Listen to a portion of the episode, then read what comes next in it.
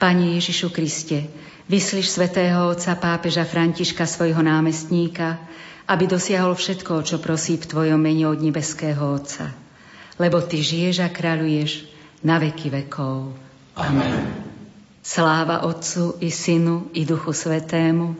Ako bolo na počiatku, tak nech je i teraz i vždycky, i na veky vekov. Amen. Pán s vami nech vás žehná Všemohúci Boh, Otec i Syn i Duch Svetý. Amen. Iďte v mene Božom. Bohu vďaka.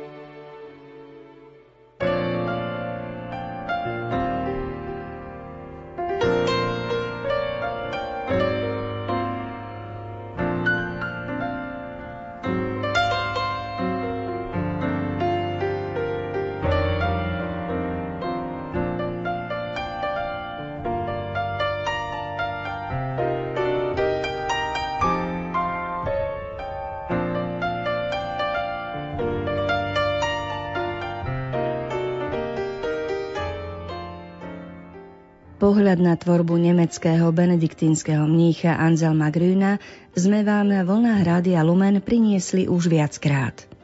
Napriek pomerne vysokému veku je v písaní stále aktívny a keby sme každej z jeho kníh chceli venovať samostatnú reláciu, 4 roky by sme v literárnej kaviarni nevysielali nič iné. Je ich totiž viac ako 200. To samozrejme neurobíme, ale myslím si, že pozrieť sa raz za čas na nové preklady jeho diel v Slovenčine vôbec nie je zlý nápad. Nasledujúce minúty budú teda patriť dvom novinkám. Malá škola modlitby a Na ceste za slobodou, ktoré sa na slovenskom knižnom trhu objavili minulý rok a možno by stálo za to urobiť im miesto vo vašej domácej knižnici. Pohodu pri počúvaní želajú hudobná redaktorka Diana Rauchová, technik Matúš Brila a moderátorka Danka Jacečková. Aby sa naše cesty zrovnali, aby len dobré stránky rozhodli, sa pred spaním pomodlím, aby sa rozhádaní zmierili, aby si ruky podali a všetko zlé spálili. Ach, ako veľmi ľudia túžili po šťastí, ktoré stratili násilím. Veď mnohí plné kufre nosili, kým čo je láska zistili a svoj plán pustili.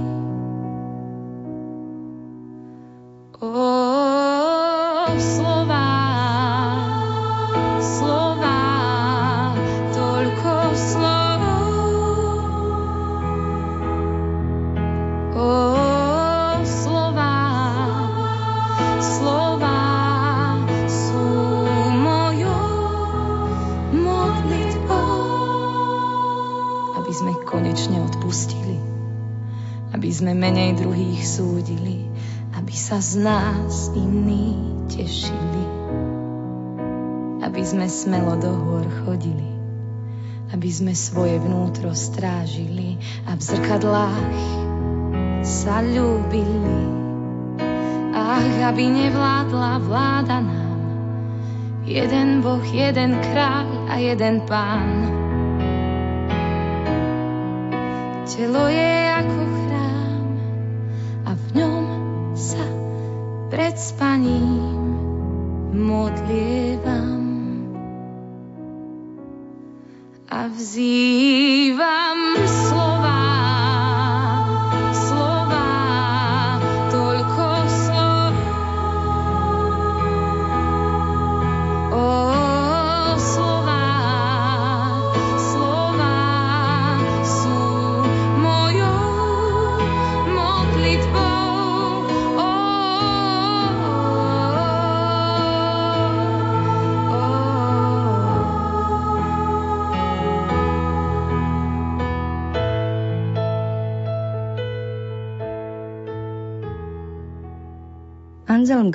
často začína kapitoly svojich kníh rôznymi podobenstvami.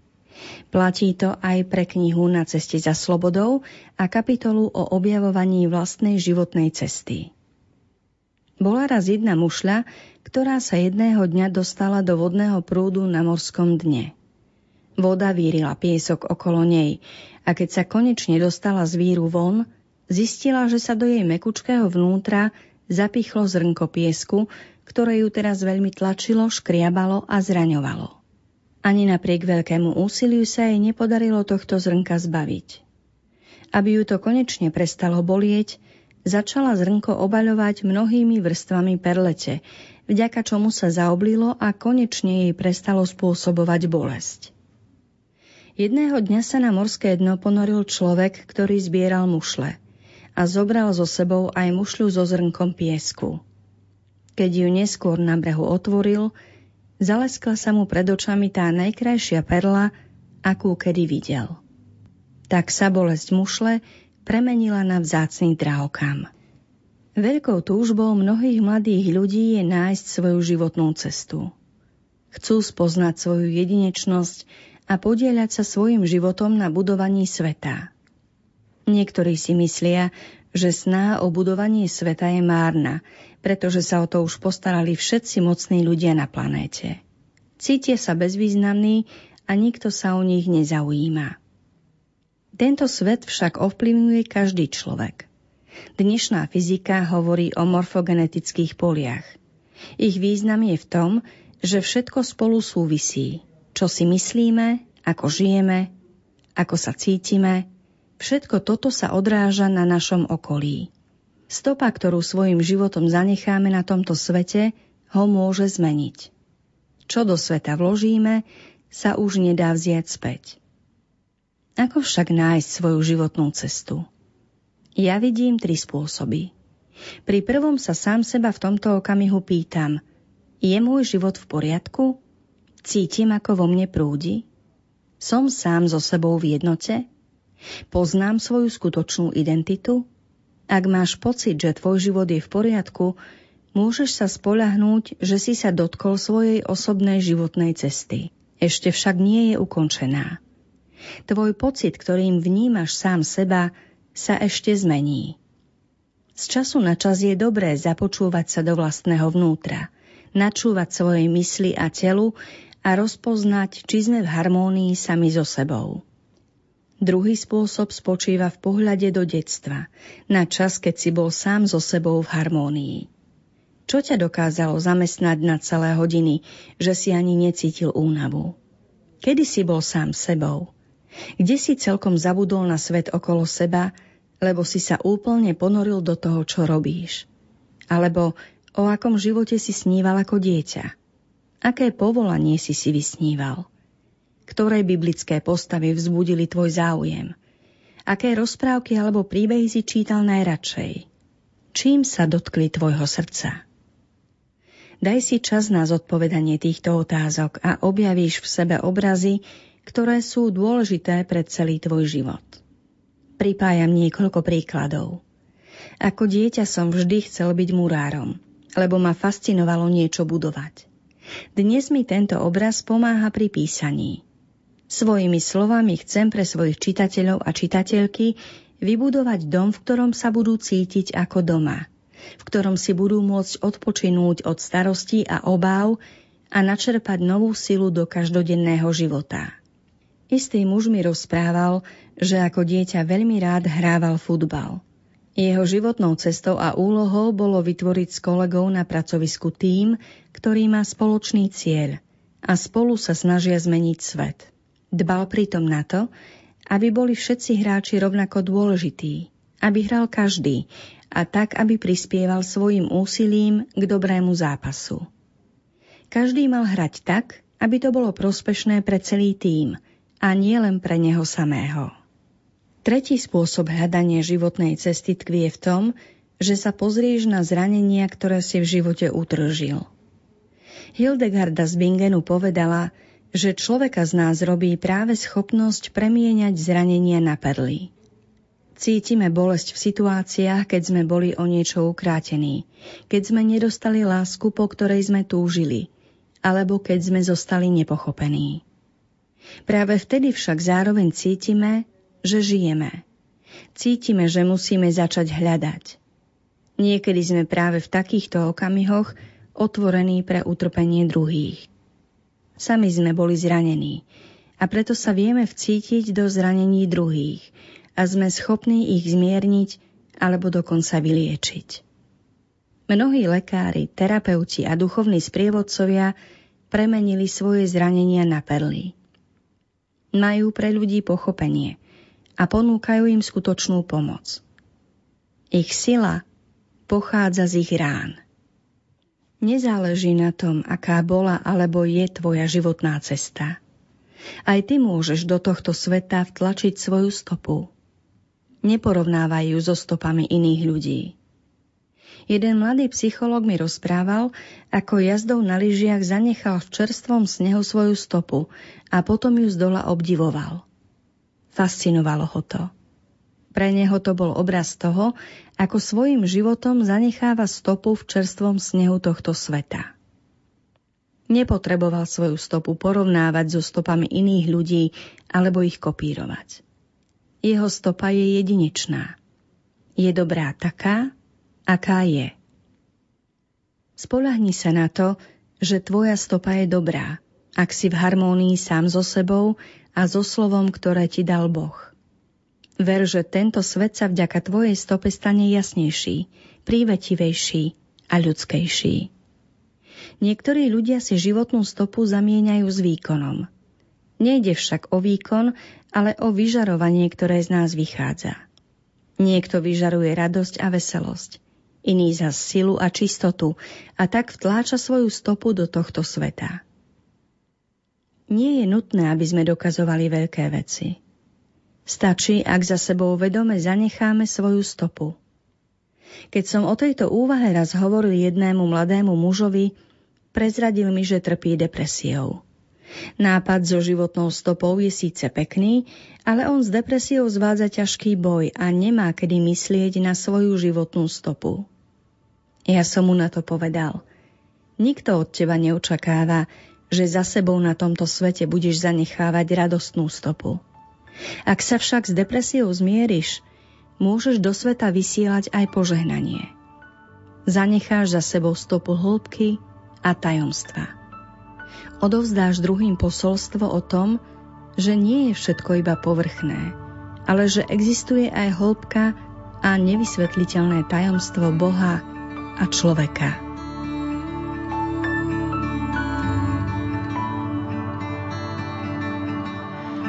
Zabudia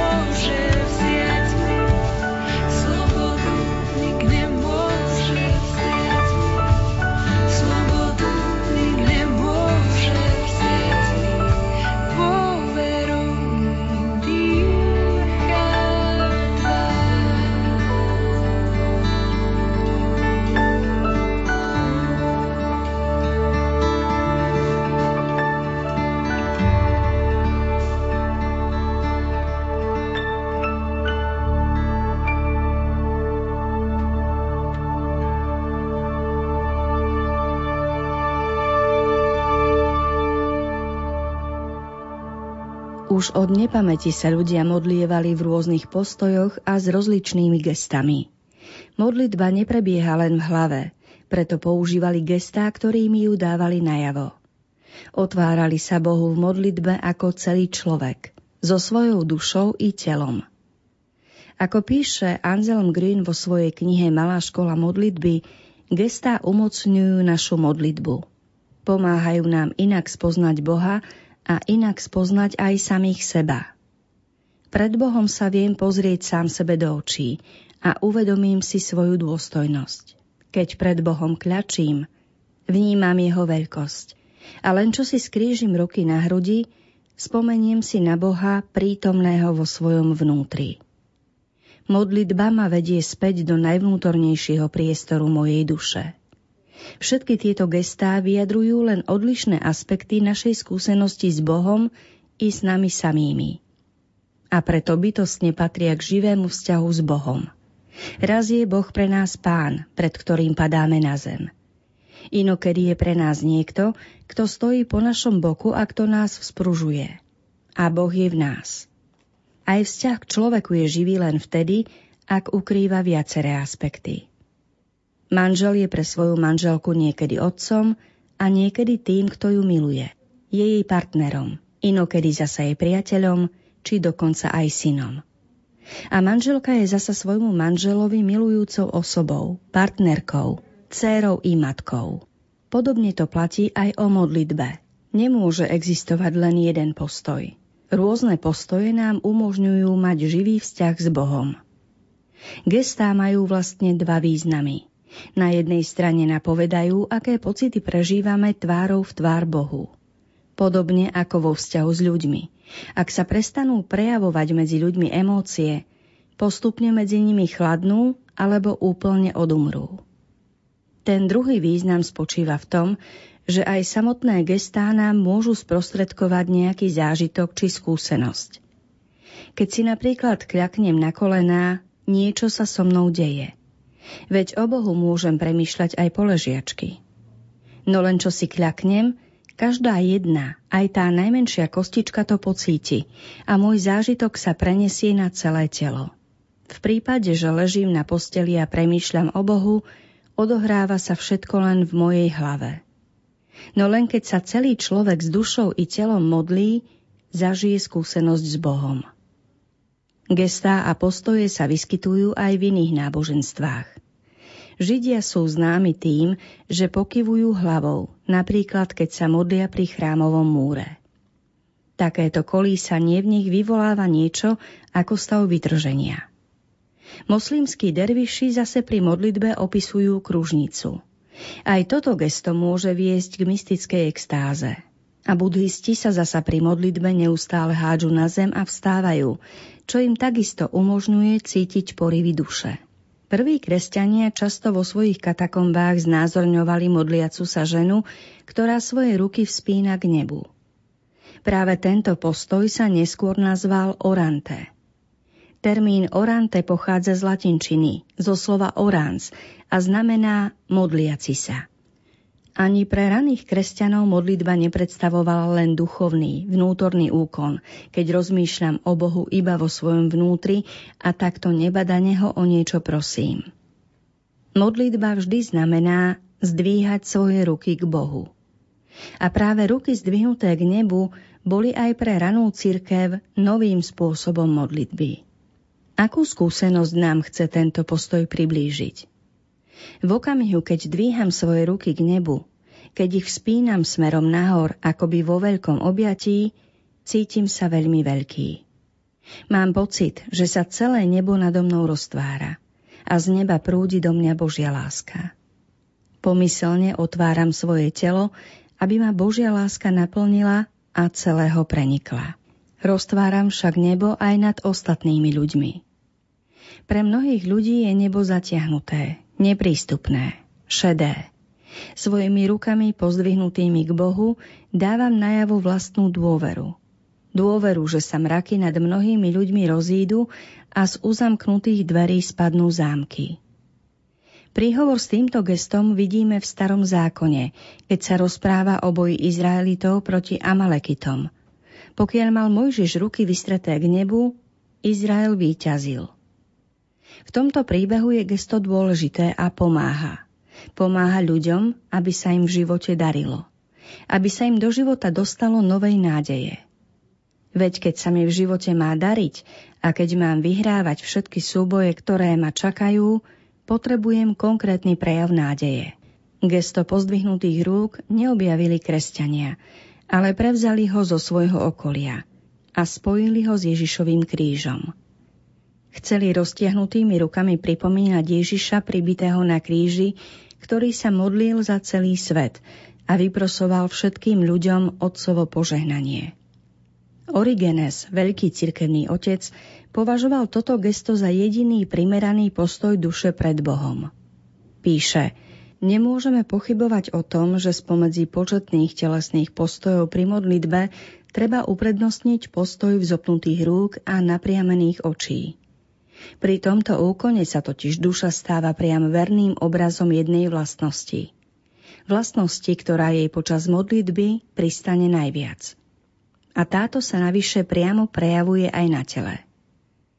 Teda modlitba pre Origena znamená to isté, čo otvoriť svoju dušu Bohu. A keď to primerane dáme najavo aj telom, o to ľahšie sa naša duša Bohu otvorí. Veď telo pôsobí na dušu. Bez tela sa duša nevie primerane prejaviť. Keď sa modlím v postoji oranté, je dôležité, aby som tak robil v priaznivej situácii. Inak by ma tento postoj mohol odviesť myšlienkami úplne inám a utiekol by som od svojho všedného dňa. A to je práve dôležité. Aby som Bohu otváral svoj každodenný život. Len pri takomto postoji si uvedomím svoje vnútro a pocítim v sebe radosť a slobodu, kým depresívne pocity sa vo mne rozplynú. Neostane im už žiadne miesto. Presne týmto spôsobom nám gestá pomáhajú. Keď ich konáme, intuitívne tušíme niečo z onej Božej veľkosti a šírky. Boh nám dáva rozsiahlý priestor aj ten chce priviesť k plnosti. Okrem toho, pri vzpínaní rúk cítim svoju otvorenosť voči ostatným ľuďom. Nebo, ktoré sa roztvorilo nado mnou, je otvorené aj druhým ľuďom, lebo aj oni žijú pod ním. Modlitba s otvorenou náručou predstavuje dávne modlitbové gesto. Rozovieram svoje ruky ako otvorenú náruč, pozývajúcu Boha. Napriahnutými rukami mu dávam najavo, že sa mu otváram. Keď sa postavím pred Boha s rozovretou náručou, odovzdávam mu celú svoju pravdu. Nie len tú, ktorá je pekná a zbožná, ale všetko, čo je vo mne. Do mojich rúk mi život vril všetky moje príbehy. Preto týmto gestom odovzdávam Bohu celý svoj život od začiatku. Nechcem ho ani analyzovať a ani zhodnocovať. Bol taký, aký bol. Len dúfam, že Boh vleje svoju lásku do všetkého, čo mu ponúkam. Svojimi rukami všetko dojednávame, chytáme veci, či vzájomne sa dotýkame. Ruky si dokonca aj podávame. Rozovretou náručou odovzdávam Bohu všetko, čo som kedy do rúk dostal, do čoho som sa pustil. Bohu však odovzdávam aj to, čo som nedokončil, z čoho som svoje ruky stiahol, keď som si napríklad nechcel popáliť alebo zašpiniť prsty. Moje otvorené ruky sa dovolávajú Božích dobrotivých rúk. Keď mu toto všetko dávam, viem si v tej chvíli predstaviť, ako ma svojimi milujúcimi rukami objíma, ako ma nimi drží, podopiera, prijíma a miluje. Vďaka tomu sa viem v jeho rukách ukryť. Týmto gestom dávam najavo, že som pripravený aby ma Boh vzal do svojej náruče. Že som pripravený prijať z jeho rúk čokoľvek, čo mi najbližšie do tých mojich vloží. Či to bude krásny darček, alebo to bude nejaké bremeno, ktoré sa mi bude ťažko niesť. Ja sa mu aj tak odovzdávam a rád sa dám zapriahnuť do úlohy. Gesto roztvorenej náruče môže ovplyvniť moju večernú modlitbu. Každý večer pred Boha predstupujem s otvorenými rukami. Dávam mu celý svoj deň, svoje rozhovory, stretnutia a všetko, čo som dnes urobil. Ani tentokrát sa nechcem pustiť do hodnotenia, či už dňa, či všetkého, čo som počas neho zažil. Deň už prešiel. Bol, aký bol. Nedokážem na ňom už nič zmeniť. Môžem však dúfať, že všetko, čo sa stalo, Boh dokáže premeniť na požehnanie. A to mi dáva neuveriteľnú úľavu. Nemusím už hútať nad uplynulým dňom. Zveril som ho Bohu. S dôverou, že všetko môže premeniť. Otvorenými rukami nevyjadrujem len to, že všetko Bohu dávam a nič pred ním netajím, že túžim, aby všetko prenikala jeho láska. Ruky naznačujú ešte niečo viac. Že som pripravený prijať, čo mi Boh plánuje dať. Večer napríklad môžem dúfať, že mi Boh daruje svoj pokoj a svoju lásku, že pokojne zaspím. Ruky mi zároveň pripomínajú, čo všetko mi Boh už predtým daroval. Silu, tvorivosť, bystrého ducha či nehu. Dostal som dar, vďaka ktorému tí druhí pri mne cítia útechu a bezpečie. Dar povzbudiť a vzprúžiť toho druhého. Preto plný vďačnosti ponúkam svoje otvorené ruky Bohu. Nemusím povedať ani len slovo. Ponúkam mu jednoducho svoj život v dôvere, že medzi nami dvoma sa bude diať niečo výnimočné. Vo svojich rukách držím svoje srdce, dušu i telo. Túžim, aby celú moju bytosť prestupovalo jeho svetlo a prenikala jeho láska. A túžim aj potom, aby vo mne tieto obe veci všetko premieniali. Ak plné mám ruky, daj nech sa delia s chlebom. Ak sú prázdne, nech podobrú slabých. Nech vďaka nim ponúkam ľuďom nebo, nech nimi staviam život na kamienkoch pravdy.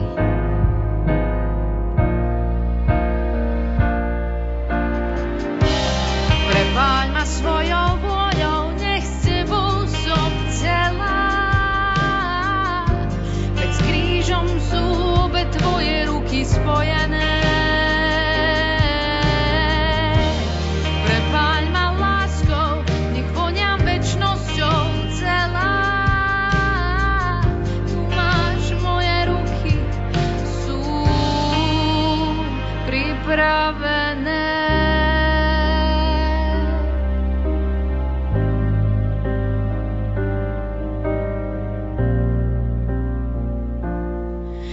Chcem ich ponúknuť obe, hoci by mali byť prebodnuté.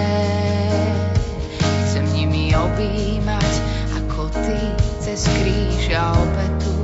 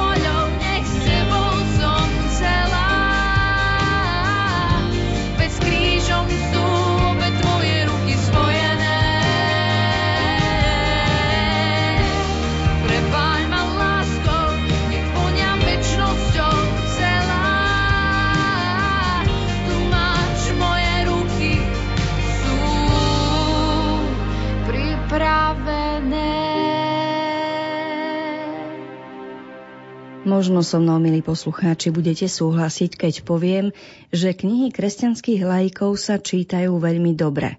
Človek sa v nich všeličo dozvie, s mnohými vecami sa dokáže stotožniť a v dôsledku toho obohatiť svoj duchovný život.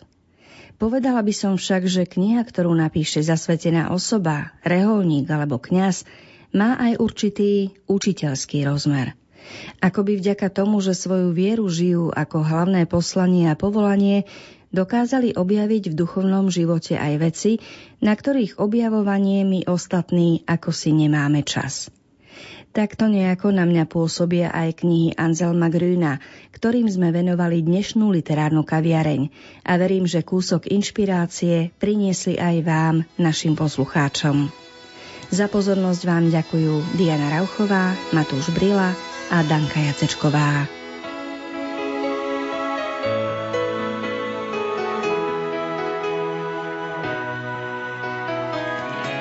Svoj pohľad dvíhame k výšinám. Príde na pomoc nám,